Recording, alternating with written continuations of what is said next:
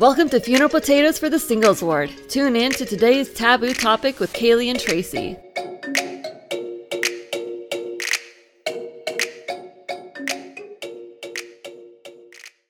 And we're rolling. Hey, here we are. 100! 100 episodes. We did it. Oh my gosh. You were praying, and I was like, this can't. It, I mean, yeah, obviously it's 100. Like, we've been counting up. Obviously, it makes sense. But, like, we're here. We did that. We're doing this. I honestly can't believe we made it to 100. I I understand that we did. I just don't get how. I mean, I, I understand the technicalities, but like, if someone came up to me yesterday and they're like, "Actually, no, that's the wrong number. You've done a lot less," I'd be like, "Okay, yeah, sure, I believe you." at the same time, while I cannot believe that we made it to 100, at the same time, if someone told me that we have done less, I'd be like, "I'm sorry. Then what has what has all this editing been that I've been doing for the last two plus years? You've you done can't so tell me that it's fewer editing. than 100. Don't You're don't lie to me like that, sir or ma'am. no. It's true. There has been a lot of work done on this podcast. that is fair. Oh my gosh. Gosh. Did you in grade school, did you ever have a like a 100 day, like where you celebrated the number 100? No. No? I don't know why, I don't know when, I don't under I don't know any of it, but we did do that. I remember in one I don't even remember what grade. I just remember like one day we did like all like 100 things like we tried to see how many like our whole class had to do a total of like 100 jumping jacks or something and then we had to like count all these things and and then there were like 100 treats or something to like parcel out between the class like i don't remember like all the particulars. I just remember being like yay it's it's the 100 day like we're doing things. No. We didn't do that. huh. Well to whoever taught me then good job. 100 was always a pretty important number so. Because of that. In my school, the only big thing that I remember of like significance was the Q and U wedding in kindergarten. what Yeah, it was the letter Q and the letter U had a wedding and they got married because Q is never without U. In words, like the letter Q is never really without the letter U. So they were like, we're going to have a Q and U wedding. And it was like this annual thing that they did. And they had all of us come Uh-huh. to school dressed up like we were going to a wedding. So, like, a lot of kids broke Uh-huh. out the like Barbie bride dress from like Halloween. I was gonna say, like, I did not. I'll dress up. I just had like a really frilly dress, and I ended up being you. oh my goodness! I was you, and I got to be a bride. It's probably the only time I'm ever oh. going to be a bride, but like I did it. I got married when I was five. I was a child bride. Oh gosh, don't need those. Well, that's funny. That's so weird. I've never heard of such a thing. I do remember my cue. My cue was Matt Oh my goodness. Yes, he went to um, private school shortly thereafter, so I didn't see him again until high school. Your husband left you. Yeah, my husband left me right after we got married. How does that make you feel? I mean, eh, it was fine. Then in high school, we reunited, and he was like, "Oh my gosh, we got married in kindergarten," and I was like, "I can't believe you No way. remember that." so, that's so funny. That's crazy. I know. I don't remember most of the people from grade school. I only remember the one guy I really liked, Tyler Randolph. Wherever you are, your mom was awesome. I hope you're doing well. Um, there were so many people in grade school, though. I am never around that many people anymore. Okay, I mean, I know, I know, like people still do that. Like they have work jobs. Like I've worked at Disney World. I interact with like hundreds and thousands of people a day. But like now that I'm working at home or remote, I talk to most people on a screen, and I really only only interact with like five, three to seven people in a week because that's my family. See, it's funny that you say that, but like all of the people that I went to elementary school with, I also went to middle and high school with. Oh, So like I literally knew all of those people from fair. kindergarten through my senior year. Mhm. yeah, Hard to forget people that you s you saw every day for like almost 18 years That's okay. That's a really good point. Um, definitely something I always forget as someone who d- was homeschooled after like halfway through fifth grade. So that's fair. That's fair. good call out. yeah. Oh, everything's just weird to me. So That's fine. It's okay. But anyways, back to the matter at hand. Yes. We are 100 episodes old Huzzah. today. We made Old it. Old maids, just the way we wanted it. It's kind of crazy. You know, like I mean, we talked about it last week, but like when we started this, we we just wanted to start talking and see what happened. Yes. I feel like we're still doing that. Like we open our mouths and we're like, let's see what happens next. Let's see what comes out. Um, we we knew on. we were creating a podcast. We knew we were creating like an environment that was special for us to talk about topics within the church that tend to get ignored or skimmed over. And we were just happy sharing that with like our eight friends who would listen weekly, Our special eight. Yes. our eight followers, our eight loyal followers. And now it's been like over two years and we've grown a lot. We're on a podcast network now. That's very true. We've had incredible guests that we never thought we would ever speak to in our lives. More are coming. And it's just crazy. It's crazy. It's insane. Um, I yeah, I definitely like when we started out on the podcast. I remember being like, let's just do something with this.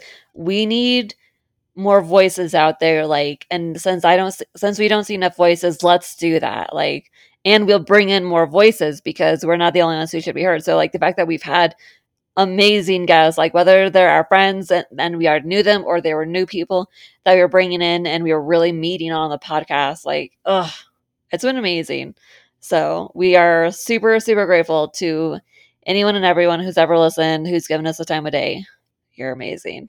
So before we get into everything today, we do want to we do have one corrections corner. Yes, something we should have checked before, but I looked it up and we were both pronouncing this man's last name incorrectly. we apologize. we referred a lot to this talk from a BYU devotional called Agency, Accountability, and the Atonement of Jesus Christ. Okay, so that's what the name of the BYU devotional was. And it was by Ben Ogles from BYU. That is the correct pronunciation. So we apologize for pronouncing your name wrong.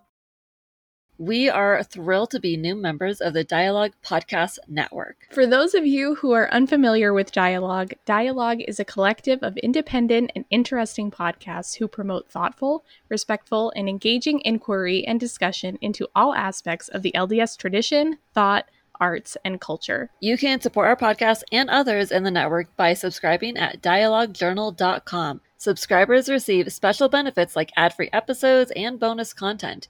You can learn more at dialoguejournal.com. So check it out. All right, so that's really the main corrections corner we've got for today. And then moving on into this fabulous episode, we it will be our third scandalous and spiritual scoop episode. We are loving them. They really just give us an opportunity to peek open like a little window into something weird or something really cool that we are learning about in the church for like any given reason. It's so so amusing. We've learned all sorts of like weird things from rumors to facts and all sorts of things. I mean, we had to do this since this is our 100th episode. So we want to do something fun, especially since we've done a quite quite a few heavy hitters so far and I think we've I think we've had at least like 3 trigger warnings for our episodes this season and we didn't really mean to do that. yeah. But yeah, so here we are. Yeah. So get ready for something lighthearted, amusing, and a wild ride. You could say we're keeping it 100 on this episode. uh, 100 puns. Okay. Anyways, so every time we think we're going to run out of things to say in these episodes, we find more things. It just keeps happening The church is like an onion, it has so many layers. There's always more, every single just time. like Shrek. Classic film. It really is a classic. Goodness. I think that's the one thing that the internet can agree on is that Shrek is a cinematic masterpiece. All right, so moving on as we dive in, um, we want to share a fun fact that we learned about the word of wisdom. Okay, so we know we've talked a dozen times at least about the word of wisdom with its nuances and everything, but this one takes the cake. Pulled from the book David O. McKay and the Rise of Mormonism, it says that he gently chided Apostle John A. Widtsoe, whose wife advocated such a rigid interpretation of the word of wisdom as to prescribe chocolate because of stimulants it contained. And so David O. McKay said, John, do you really want to take all the joy out of life? I mean, first off, his wife, uh, Sister Widtsoe, does not represent all women in the church. Please No. note this. No. And I really love his response because it's like kind of like witty and clever, like without being like too like rude or anything. It's like, no, we're not we're not doing that. Not at all. So I thought I thought this was super funny. I am super glad that McKay, I guess, was present at that for just that moment to make sure that did not happen. And like ultimately, it just continues to go to show how we all have our own idea of interpreting what the word of wisdom really means. And I continue to see this reflect like within media and people I talk with and everything. Like it, like we really do interpret it on our own.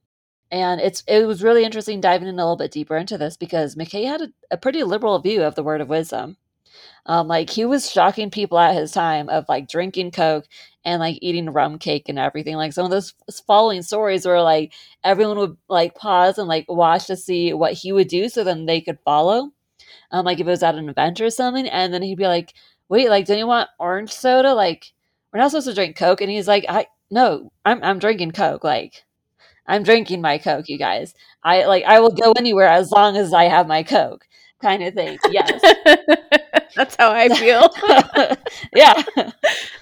oh my gosh, it's so funny. there was a family in my hometown in New Hampshire growing Yeah. up that I don't know when, I don't remember what the like transition was because like at one point growing up with them, this was probably in like high school, hmm they decided that chocolate was included in the word of wisdom because of like some like this quote i think. And they claimed it was addictive and it caused bad habits and it had caffeine in it and caffeine was against the word of wisdom and not eating it was of the lord. And they were so over the top. Oh and i was like i'm eating chocolate. Get out my face. Like i don't you do you. I'm not i'm not a part of this Well, that's I don't know what religion you're a part of, but I'm not a part of that. well, because like if they're if they're saying if they claimed to follow based on that comment, then they're basing it off of um someone's opinion and not the Mhm. and not the prophets, which is not necessarily a problem. Like I don't agree with everything every prophet has ever said. It's just very interesting that they decided to go from that angle. Honestly, there are so many weird um what's the word? Like not myths, but like people have such strange ideas when it comes to being religious. Like believing you can't eat chocolate because that, that'll be against the word of wisdom. Not using face cards because those are of the devil. And things like that. You're just like okay you do you. Just let me do me please. Let me live my life, okay? Just let me live my life and eat chocolate. Mm-hmm. hey Get you out of my can face. believe anything you want to so long as you prescribe to the notion of agency where you cannot force anyone else to do something else because we're not here for that Amen. and we will be eating our chocolate all of the chocolate Okay, so let's move on to the next one, which is the history of the Mormon ad. yes So I was thinking about this just randomly. I'm like, where did Mormon ads come from? I know that this came from our discussion a couple weeks ago during our purity culture episode when I shared a couple of Mormon ads about chastity because I, I think they're hilarious. But literally, I was like, how did they start? Where did they come from? How many were made? Like, what's the tea? So I did a little deep dive and I found out for all of you. So let's get into it. For those of you who are unfamiliar with Mormon ads, they were one page posters that usually had a brief message and a scripture reference over a painting or an illustration or a picture, like a photograph, to inspire youth to make good choices. In the May 2018 New Era, Richard M. Romney of Church Magazines wrote an article titled More M O R E oh goodness Mon ads. Oh my and it it covered the history of the Mormon ad. This article also has some fun facts about some of the most well known Mormon ads in history, and it's really fascinating. Like, I was very entertained reading it. So it says, quote, in the beginning, an intern suggests including gospel oriented advertisements in the magazine. A folded poster is stapled in the September 1971 issue. The term Mormon ad is created in September in 1973 with the first poster labeled as a Mormon ad. With it, the magazine asks readers to use a single sheet of paper to share your great gospel ideas with other New Era readers throughout the world. Over the years, Mormon ads are produced as full size posters, magazine page messages, tear out cards, mobile device wallpapers, and even videos. You can see a partial collection at mormonads.lds.org. End quote. So, some fun facts about Mormon ads. They were originally full page posters, but in 2000, they were adapted into four quarter page size posters and videos. And then in 2017, they were adapted to animated GIFs. Wait, what? Yes. I don't feel like I've seen those. I haven't either. I need to look them up. I didn't look them up last night when I was doing this, but it's on the timeline. I I was yeah. What? Anyways, Okay, okay. in 2012, to celebrate the age change of missionaries, the New Era accepted its first ever member submitted Mormon ad What? and now accepts submissions from members for new Mormon ads. No way. If you want to submit a Mormon ad, you can find guidelines in the article, in the May 2018 article, and then you can submit your Mormon ad on the church website. Oh my gosh, we have to do that, Tracy. what? Oh Wow. gosh. In total, there are 107 different Holy cow. categories of Mormon ads Mhm. and roughly 462 Mormon ads that have been created. I counted them myself, so there may have been some overlap, but like roughly 462. The top five popular categories are Jesus Christ with 31, Scripture Study with 20, Service with 16, Missionary Work with 13, and Individual Worth with 12. So there's your little mini deep dive on Mormon ads. Very nice. That is so funny. Okay, right off the bat, any ideas? No. Although I will tell you, this one will probably blow your mind. Yes. So the do you remember that one Mormon ad where it's like some a ballerina on like point, hmm and then there's like those nails right behind them, like on the either side of them, encouraging them to stay on the straight and narrow. Yes. Okay, so those are two boards that someone had to hammer in all of those nails into those boards Oh. and then lay them on the floor. Mhm. The ballerina went on point, Uh-huh. and then they had to push those boards together, take the picture, move them, let her go down, and they had to keep resetting the photo like that over and over again. Whoa. I know. It's a lot of work. That blew my mind. There were others, but that one was the one that I like really vividly remember. Like, oh shit. I I always think of the fly and the chocolate cake. I also always think of like the frog with like a crown. I don't remember that one. I don't remember what it says, but I remember the picture and then I remember the the be your own kind of beautiful, the one that's like a daisy and a bouquet Oh of roses. gosh.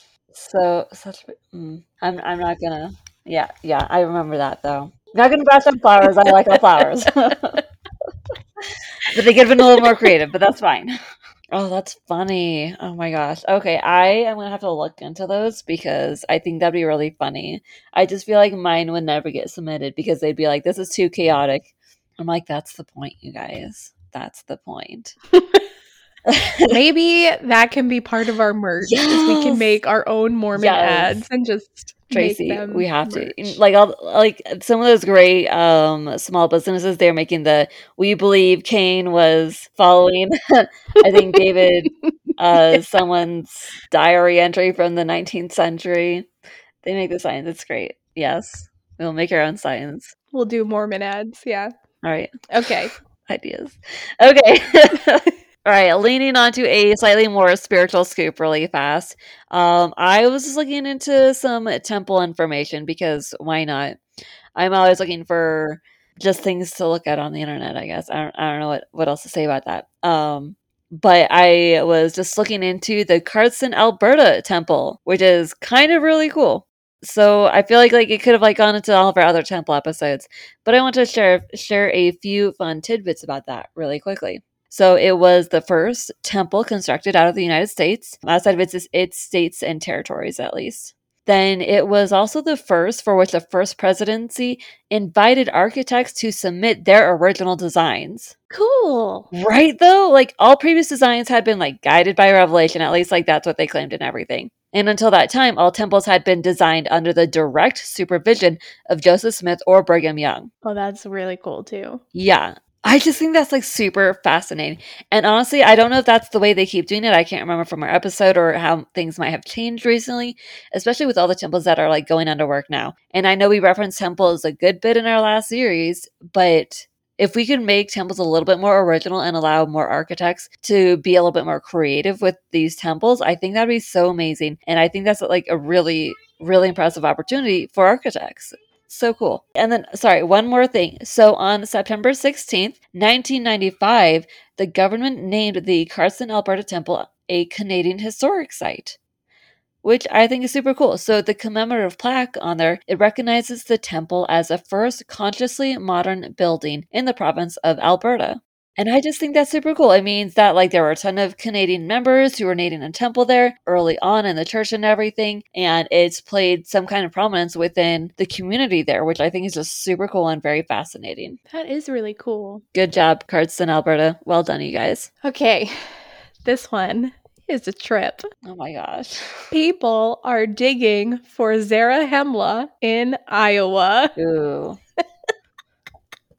Iowa. This is real. This is real. I'm not making this up. Iowa. In an article from the Iowa Starting Line, which is a website dedicated to reporting Iowa news and political information, the Heartland Research Group thinks they may have found the city of Zarahemla and are working on an archaeological dig to find it in Iowa. The Heartland Research Group, according to Facebook, because that's the only way I could find information about this group, Really? they are a collection of individuals who have come together to discover the archaeological setting for the peoples of the Book of Mormon. That is pulled directly from their mission statement in their Facebook group. So they don't have like even a website then. No, and they're completely self funded. hmm So it's just rich Mormons being like, let's dig for stuff hmm in Iowa. Oh, wait, it gets weirder. Okay, bring it on. Okay. What? So, their goal is to find the outline of the temple foundation for the city of Zarahemla. The article said, quote, "The Heartland Research Group is looking for evidence of ancient Zarahemla underground through light detection and ranging, which is lidar, a non-invasive remote sensing technology that can create 3D models and maps of objects and environments. This group is also using other technology, including carbon dating, magnetometry, and more to scientifically verify the site. Oh, getting fancy here. Okay. We have begun that effort and are not disappointed, Lefgren said. Lefgren is the like president of this group or whatever. He continues to say, not disappointed in the least. We're amazed. One method they hope can help verify Zarahemla's location is by finding fire pits. The group theorizes that with a population of about 100,000, there would be one fire pit for every 10 residents within a mile or so of the city center. End quote. So they started this dig on November 15th of 2021 and concluded on November 23rd of 2021. They also documented this dig Oh partially on YouTube. Holy cow. I have a feeling that they're going to make a documentary about this because the footage that they had available on YouTube was edited into like a movie trailer sort of vibe with like the intense action music in the background and oh. yeah. Okay. All right.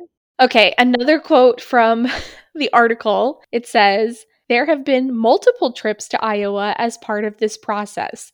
Most recently, The group spent 10 days near Montrose in November. About 40 people were involved in November's expedition, and they searched about 100 acres of fields with permission of the property owners. Landowners are compensated, and part of the agreement is that if they find anything of value, the landowner retains ownership of the item. The group, which is self funded, and made up of volunteers, is working with Russian scientists on the project, including Larissa Golovko. She is the founder and CEO of the Texas based Landviser, which specializes in geophysical research and technology. Golovko presented her findings from the expedition as part of a presentation for the Soil Science faculty of Moscow State University on December 1st.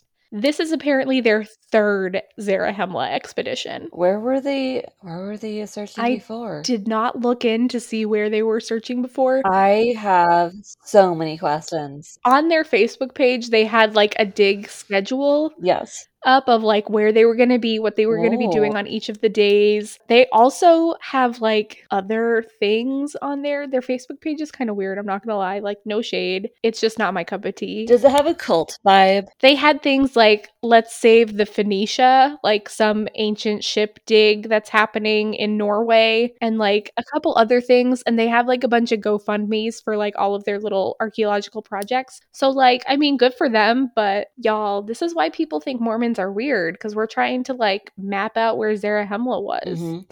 I don't know if it was that group. I but I know there was one guy who funded a dig, I think in South America or Mexico, somewhere in the Americas, trying to find proof of the Nephites or someone, and like he couldn't during like a, a couple year dig, and like he ended up like leaving the church over it.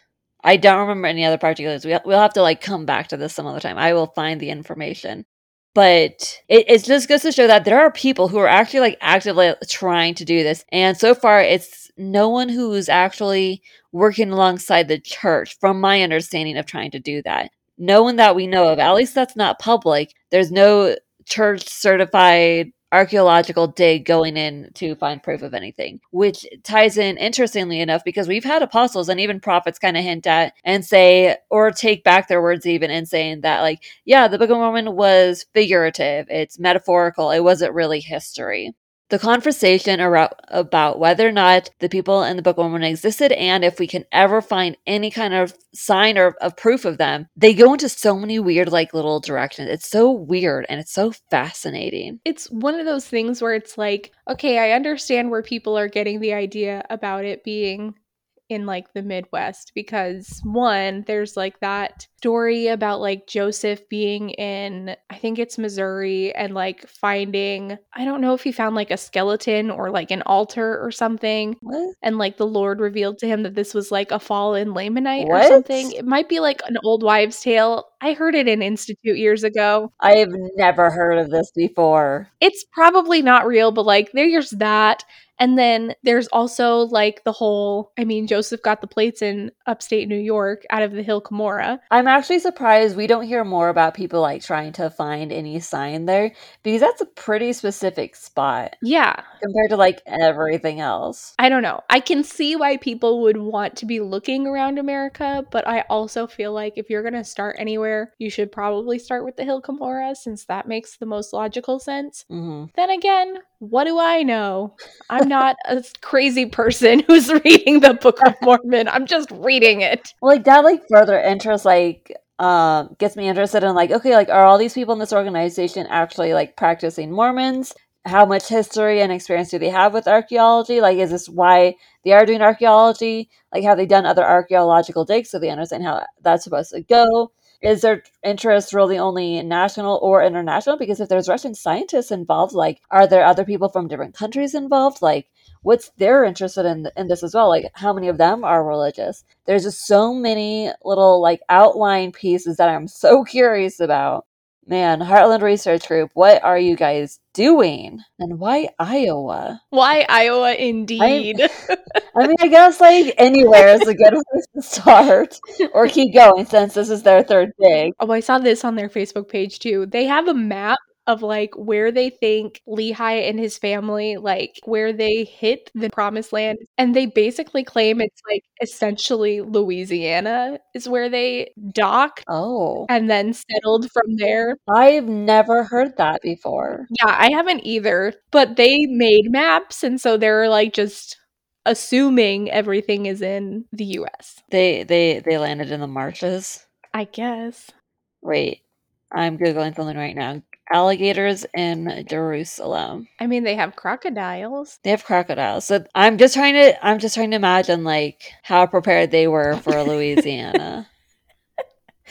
I because I don't know. every everything I've seen takes them down to more um I would assume that they came to like South America. They hit like Brazil yeah like the very top or like um or like Argentina down at the bottom. Like those are my guesses. mm, And then when like Nephi flees his brethren, he like goes north. That's always been like my assumption and vibe. yeah no agreed like I always thought they landed like closer like in Mexico or Honduras I don't know that for some reason that just made sense at the time and then they would have yeah gone up like you said eventually but then again I have literally no experience or understanding of how ships work would be the mo- the most likely route or anything I mean I think some people have suggested even maybe like they went all the way around and landed in like LA so I don't I don't know We're all just speculating at this point. Who knows? but it is very entertaining It would be really funny if, like, at the end of this life, we go up to heaven, assuming we get in, and we ask Jesus, like, so where exactly did Nephi settle? And he'll be like, Nephi who? Stop. no. yeah, yeah, that was. I'm like, what? Oh my gosh. The, the reactions that it would do to so many people in the church. I mean, there'd be some of us laughing, but other people would be so upset. I'm sure there are some people listening right now who just turned off the podcast because they're like, did she really just say Nephi isn't real? Nephi is real. How dare you? Oh my gosh. Sorry.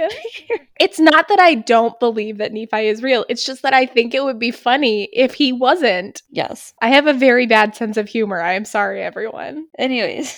Okay. Um a another architecture thing. Fact. I just I like this stuff. You're into architecture. Why You're feeling the um, architecture moment. Yes, this is my moment. This one's like super short and basic though, but I wanted to mention Granite Mountain.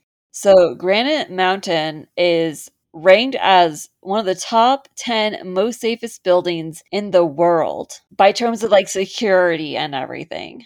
Which is like super crazy, like in the world. So it's like you gotta like consider like the Pentagon, the White House, and then like Parliament, and all the other locations in all of the world.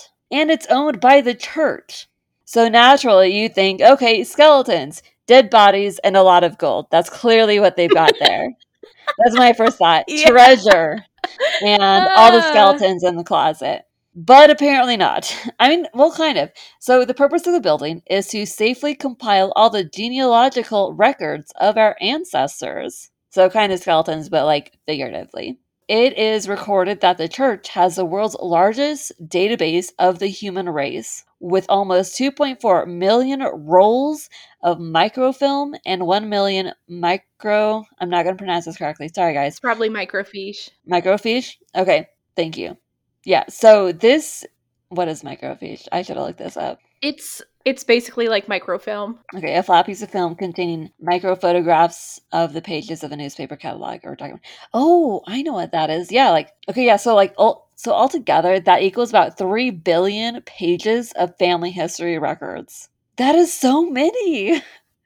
And like you know, like we all know that we've got a family history program. So whether you're in the church or not, you can like search for your ancestors. You can like go on like ancestry.com. Like you can like they're one of the reasons you can like do so many things to start like diving into and understanding your your genealogy and everything.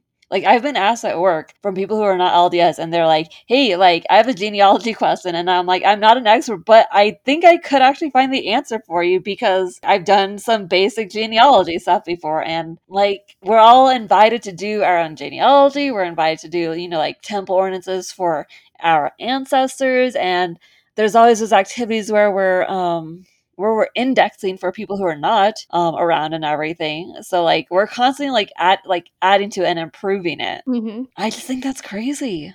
It's impressive, but it's like crazy, but it makes sense. I looked it up yes. because I wanted to see what it looks like because I'm that person. All right, describe it. Oh, I'm going to show you, but I'll describe it. Okay. What? It looks horrifying. That is not what I expected. I so basically, imagine like the face of a mountain with like three rounded holes, like half circle entrances, rounded things. entrances with with like those pull down grates gates sorry those pull down gates that they have at like parking structures when they're closed at night and then this like weird concrete ground like out front it's it's super it's giving me um mega James Bond Evil villain vibes? Yes. Yeah. um okay and so at the same time i was like trying to wrap my head around what this reminded me of and i immediately figured it out it reminds me of Dr. Evil's lair in one of the Austin Powers movies. Oh. Okay. Yep. Yep. it's the same thing. oh my gosh. Um, okay, my first thought was um, the first Kingsman movie. Oh yeah, yeah, yeah, yeah. in the snow, like you can get in Mhm. through plane and everything. It it just oh my gosh, I was Yeah. not expecting that at all. We're gonna share that But- picture on our Instagram, but Oh so you guys can see it too because it's it's wild. Granite Mountain, it makes it makes sense. I I mean, yeah, but at the same time, like, why is it really giving me like James Bond villain vibes? Like, it's Because they're hiding more things there, Tracy. They just won't tell us, and that's why. That's really why it's the safest building. you know, sorry, a- another tangent, but it's connected, I swear. so, like, bring it. There was this woman who writes for church magazines who wrote an article like like maybe last year. And in it she wrote about how learning about church history has been like affecting her testimony and like helping her to like it's been equally giving her like a faith crisis and helping her to like understand more about like God's purposes and stuff and part of me wonders if like she had to go there to like get some of the church history pieces hmm like maybe she had to go to like the Temple of Doom in Granite Mountain and like Yeah. go through all of those files and maybe like rolling maybe they were like, "Okay, we're going to take you to the archive now." And she was like, "Okay, great." And they were like, "Pack a bag. We're going to be gone for a couple days." and she was like, "I'm sorry, what?" Sorry, and then they roll this mountain and she's like, "Am I coming to get murdered?" What? And then she ends up in like yeah. in that lair and she's What? like oh dear god what have i gotten myself into like i wonder if that's what happened Yeah. anyways Oh my um my imagination got the better of me but you're welcome everyone Thank you. Yes, very important. Oh my gosh. That's crazy. speaking of villains Hey. Perfect segue. well done, Tracy. Uh, you're welcome i got you took me a hundred episodes so i figured out how to make a segue guys there you go. oh my gosh. Okay, so I'm going to go into the next one, which is more about the CIA and FBI recruitment. Okay, so we did actually touch on this briefly in our first Scandals and Spiritual Scoop episode. And so, for reference, that is episode 26. But I wanted to do a bit of a deeper dive and I looked into a few more resources because I always thought the CIA was the coolest thing. I used to like watch all the crime shows and everything. And I wanted to see if like this was like really true or anything like what do we know? So in episode 26, we had talked about how the CIA and FBI love to recruit members of the church because of, you know, how members of the church learn have to learn their languages quickly. They have self-control in like every aspect of their lives and they are very good at following rules. There have been a lot of suppositions about LDS connections with the CIA. Is there proof though? I'm kind of taking back what I'm saying before because it's only so so. So the agency has publicly said that they do recruit heavily at BYU because they are an academically impressive school and they do claim that the students are more mature, which I mean would make sense in some contexts, especially since a lot of the college students there are like already there at a slightly older age after serving missions and everything. So it's been very interesting, but they haven't actually like gone out to say, yes, we deliberately want to hire Mormons. They they don't go around saying that. So yeah, okay. Here's some more things. There has been rumors floating around um, with them, the CIA and FBI actually adopting some of the MTC training materials for language instruction. Um, but then they haven't seen as much success because agents aren't given blessings for the gift of tongues like missionaries. But, but that's just rumor. That's just rumor, you guys. Mhm. That is a funny one. That's what I was told Oh in the MTC Gosh, too. That's really funny. That's really just saying, like, well, if you join the church, then you can be a good CIA agent. That's basically what is he- he's saying. Become a member, get the blessings, become a good agent. Okay, so but beyond all this, there really isn't that much more proof. I mean, a lot of us do believe in that connection. Like I always thought that there have been others who actually also believe this, so that's interesting. So there are strong rumors that this is why the church has historically not always been welcome in Russia. There have been voices speaking out in Russia where they claim that LDS missionaries are sent by the FBI and by the CIA to fool and convert unsuspecting Russians. And that was like said publicly. So that's someone already thinking that. And they were someone who worked in the government. Whether it's true or not, which we don't technically have basis for, it is believed by other people in different countries. Then I do want to share one more interesting fact. Um, and actually, this just got a reference in a book I was reading um, the other day, which is super random. But I've actually thought about the 2019 drama film The Report with Adam Driver quite a bit since I watched it like three or four years ago when it came out. Have you ever seen that, Tracy? I have not. I've never even heard of it. It kind of flew under the radar. I think because technically it's based on the truth and most of the information that's discussed in the story is kind of swept under the rug. The movie The Report is based on a true story, one that went unnoticed in many facets, like when it first happened and even with the film going on. So, Driver essentially plays a CIA operative handling internal issues and such. I might be like super vague and kind of wrong on a few points, but he he worked for the government and he was collecting information. That was his job. So he began collecting information about the CIA torture program used against Al Qaeda. Two psychologists were hired to develop quote unquote enhanced interrogation techniques, those they could technically use without them being considered torture. Immediately, you should be thinking like Guantanamo Bay, you should be thinking scary, evil people, you should like be thinking this can't go well. And so you do hear the two psychologists talk in the movies, um, hired roles, of course, um, being the two men, James Elmer Mitchell and Bruce Jessen. And so they were talking about how all these things that they could do to people to try and get Al Qaeda to give and to get everyone that they were talking to to confess all their information and everything. And I remember like watching that and I was like, this sounds so stupid. Like, you are making this up as you go. It doesn't have any proof. And their strategies did not come with like solid proof. Like, people are less likely to give in or turn sides, however you want to term it, when they are being pressured and forced and tortured it is proven time and time again throughout all of history that when you treat people better, like real humans, for example, that they're more likely to uh, work alongside you and everything. But they were coming up with horrendous torture techniques. They just couldn't be termed technically torture. Here's the thing Bruce Jessen in real life was a bishop. James Elmer Mitchell apparently didn't define him as LDS by like a certain stage when all this information came out, but he had been raised LDS as well. Additionally, in 2002, they had support from Assistant Attorney General Jay Bybee, who said, Yes, let's do this not so called torture torture program. And he was LDS. I knew that one.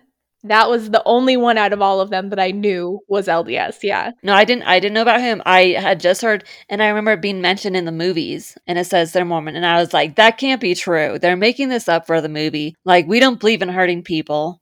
Like a psychologist like wouldn't support this. This can't be a no, it's it's true.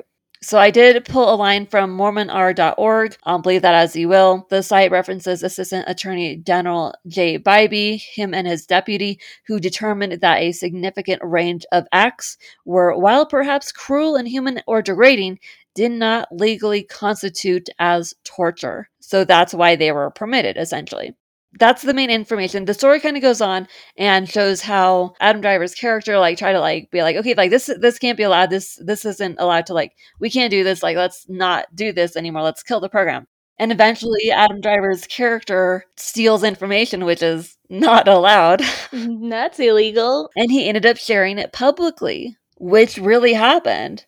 It, like it was that we got a leak the information came out about this torture program. And so like that's why we have their names and everything. That's why we we know about all this. But it's never been connected to the church at all.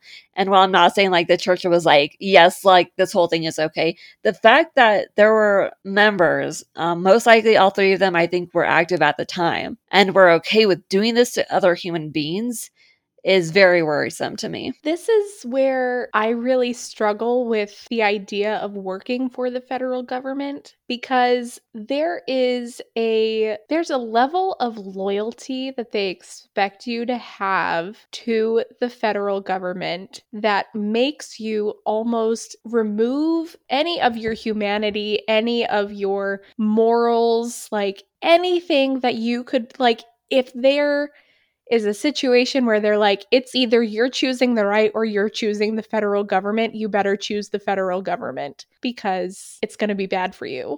And I just feel like that is so frightening and not okay. And I, well, I was like looking more into like this related stuff, and I was looking into, you know, like okay, like how do Mormons like coincide like being snipers and taking active roles in killing and hurting other people, and still call consider themselves you know, like worthy to have the priesthood, worthy to go to church, to take the sacrament, to go to the temple.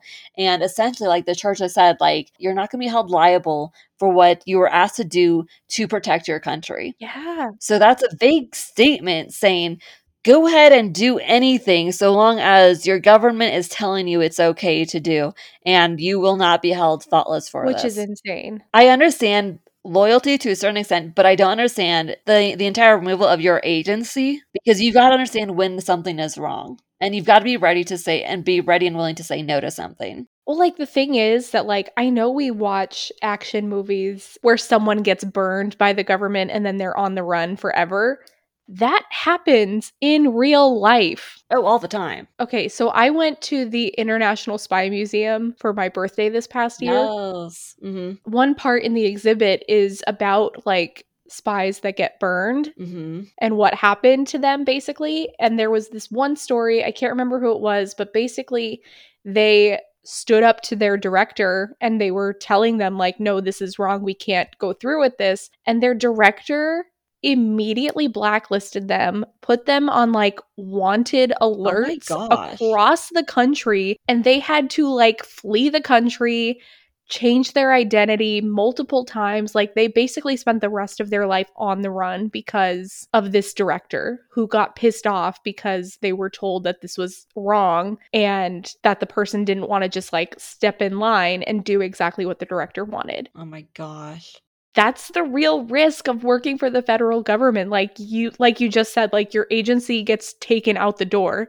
The second you say yes you have to just keep saying yes no matter what. Otherwise your whole life is over and you're screwed Well, yeah, you can even like look at like some veterans today. They're not getting the help that they need for anything that they might face like mentally or physically from, you know, going to Afghanistan or something. Like the largest percentage of in the homeless or houseless population are veterans. That should not be allowed to exist at all. Like if the government wants you to do something like to fight for them, then they should be taking a little better care of you at the very least.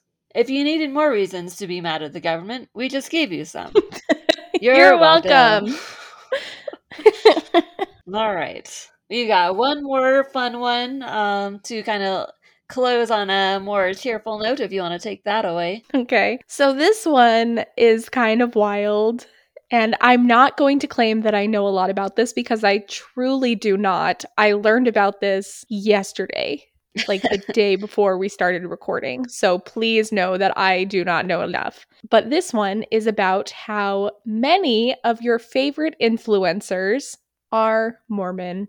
So, in an article for BuzzFeed News from October 1st of 2021 by Tanya Chen, it explains how most of your favorite Instagram influencers are Mormon. It starts by sharing a TikTok by Emily Kim. You can find her at mdoodles and stuff on TikTok. She is sharing a Venn diagram of the different types of influencers on Instagram and how the one common factor for all of them is that they are Mormon.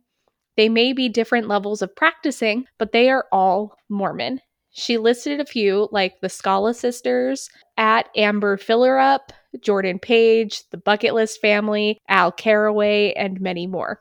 In the article, Tanya Chen explains, quote, Many fashion and lifestyle influencers on Instagram are Mormon by their own declaration, but of course, it's unclear if every single person Emily Kim mentions is still practicing today. However, because many of them have spoken about their faith at some point, it's interesting to consider how that religious background has shaped the industry as we know it, at least the segment dominated by young, pretty white women, end quote. Called out. Nice. Yeah. So the article goes on and says, quote, Emily Kim explains that since the religion prioritizes women marrying and starting families young, blogging has become a natural outlet for people to share their domestic lives, all with a coat of glamour.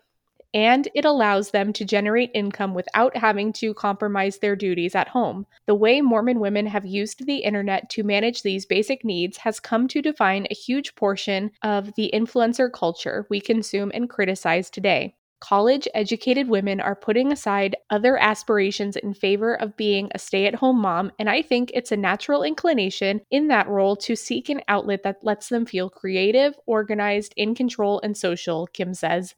Blogging started doing that a decade ago, and it has evolved into the influencer culture within Mormonism that we see today. End quote.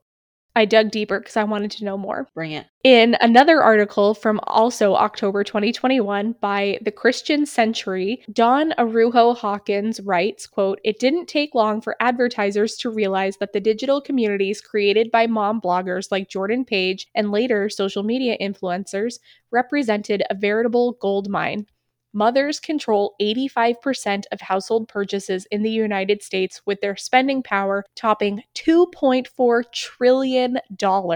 In the mid aughts, many a hobby blog suddenly became a source of income for the women who ran them as brands decided to partner with them in an effort to reach their loyal and engaged audiences. For advertisers, it was a match made in heaven, and Mormon women were quickly ruling the algorithm game. End quote. That's crazy.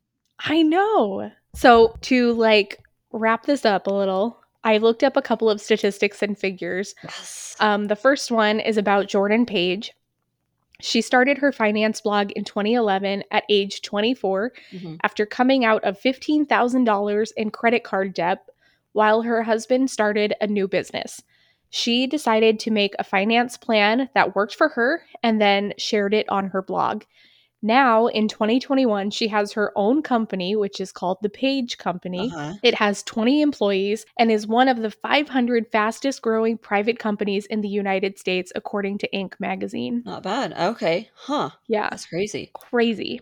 The Bucket List family started traveling the world and documenting their travels in 2015, and they have grown to have 2.5 million followers on Instagram and 1.3 million subscribers to their YouTube channel. Before becoming travel bloggers, Garrett developed and sold an app to Snapchat while he was in college, What? and he sold it for $54 million. Oh my gosh. They don't need money. They are set. for real. So that's what like prompted them to start traveling. So from 2015 to 2018 they traveled full time and they documented everything as we know. And then in 2018 they decided to buy a house and settle in Hawaii with their kids and now they just travel as often as they want to. But now they at least have a central location. Yeah, that's crazy. Okay. And then the last one is the Scala sisters or Scala. I don't know. I don't pay attention to influencers. And they started their own individual blogs in 2013 and they have since transitioned to Instagram. They call themselves, quote, the Mormon Kardashians, end quote. Huh. I'll let you feel however you want to feel about that. Okay, I have feelings. There's four sisters. Emily is the oldest. She's the writer and creator of a lifestyle fashion blog called Ivory Lane. Rachel is the second sister. She is the writer and creator of a fashion blog called Pink Peonies. And then the younger sisters, Megan and Amy, are in high school. One is working on becoming a professional dancer, and the other is a volleyball star. And they are apparently really well known in Utah. Emily was connected to Real Housewives of Salt Lake City for their first season somehow, and she also had to promote it on her Instagram. They just have a ton of followers and they're really rich too now. Like I think one of them is estimated to be worth 40 million dollars. Oh my god. So like that's crazy. yeah, it's wild. I mean, honestly, yeah, I kind of thought like with with blogging no longer being like the top form of media that we're consuming like that, things like this would continue to die out. But no, they can now turn to Instagram and especially TikTok. Like I found myself like finding a few videos of some Mormon related influencers and I didn't realize who they were or anything. I'd just be like, okay, cool, they're on a beach. Like, cool. Whoa, their kids have super blonde hair. Like, okay, like keep scrolling because that's not my typical um not what I'm looking for on TikTok. But I think I think it might have been Emily Kim who like who's been doing a ton of research on Mormon influencers. yep. And she'd be like, okay, here's this connection, and here's this connection, and here's like, okay, so these are like twin sisters, and this is what they're doing, and we're pretty sure like she's left the church, but we don't know, and then we're gonna guess the baby names of like the next baby they're gonna have. Yeah. Um, it's like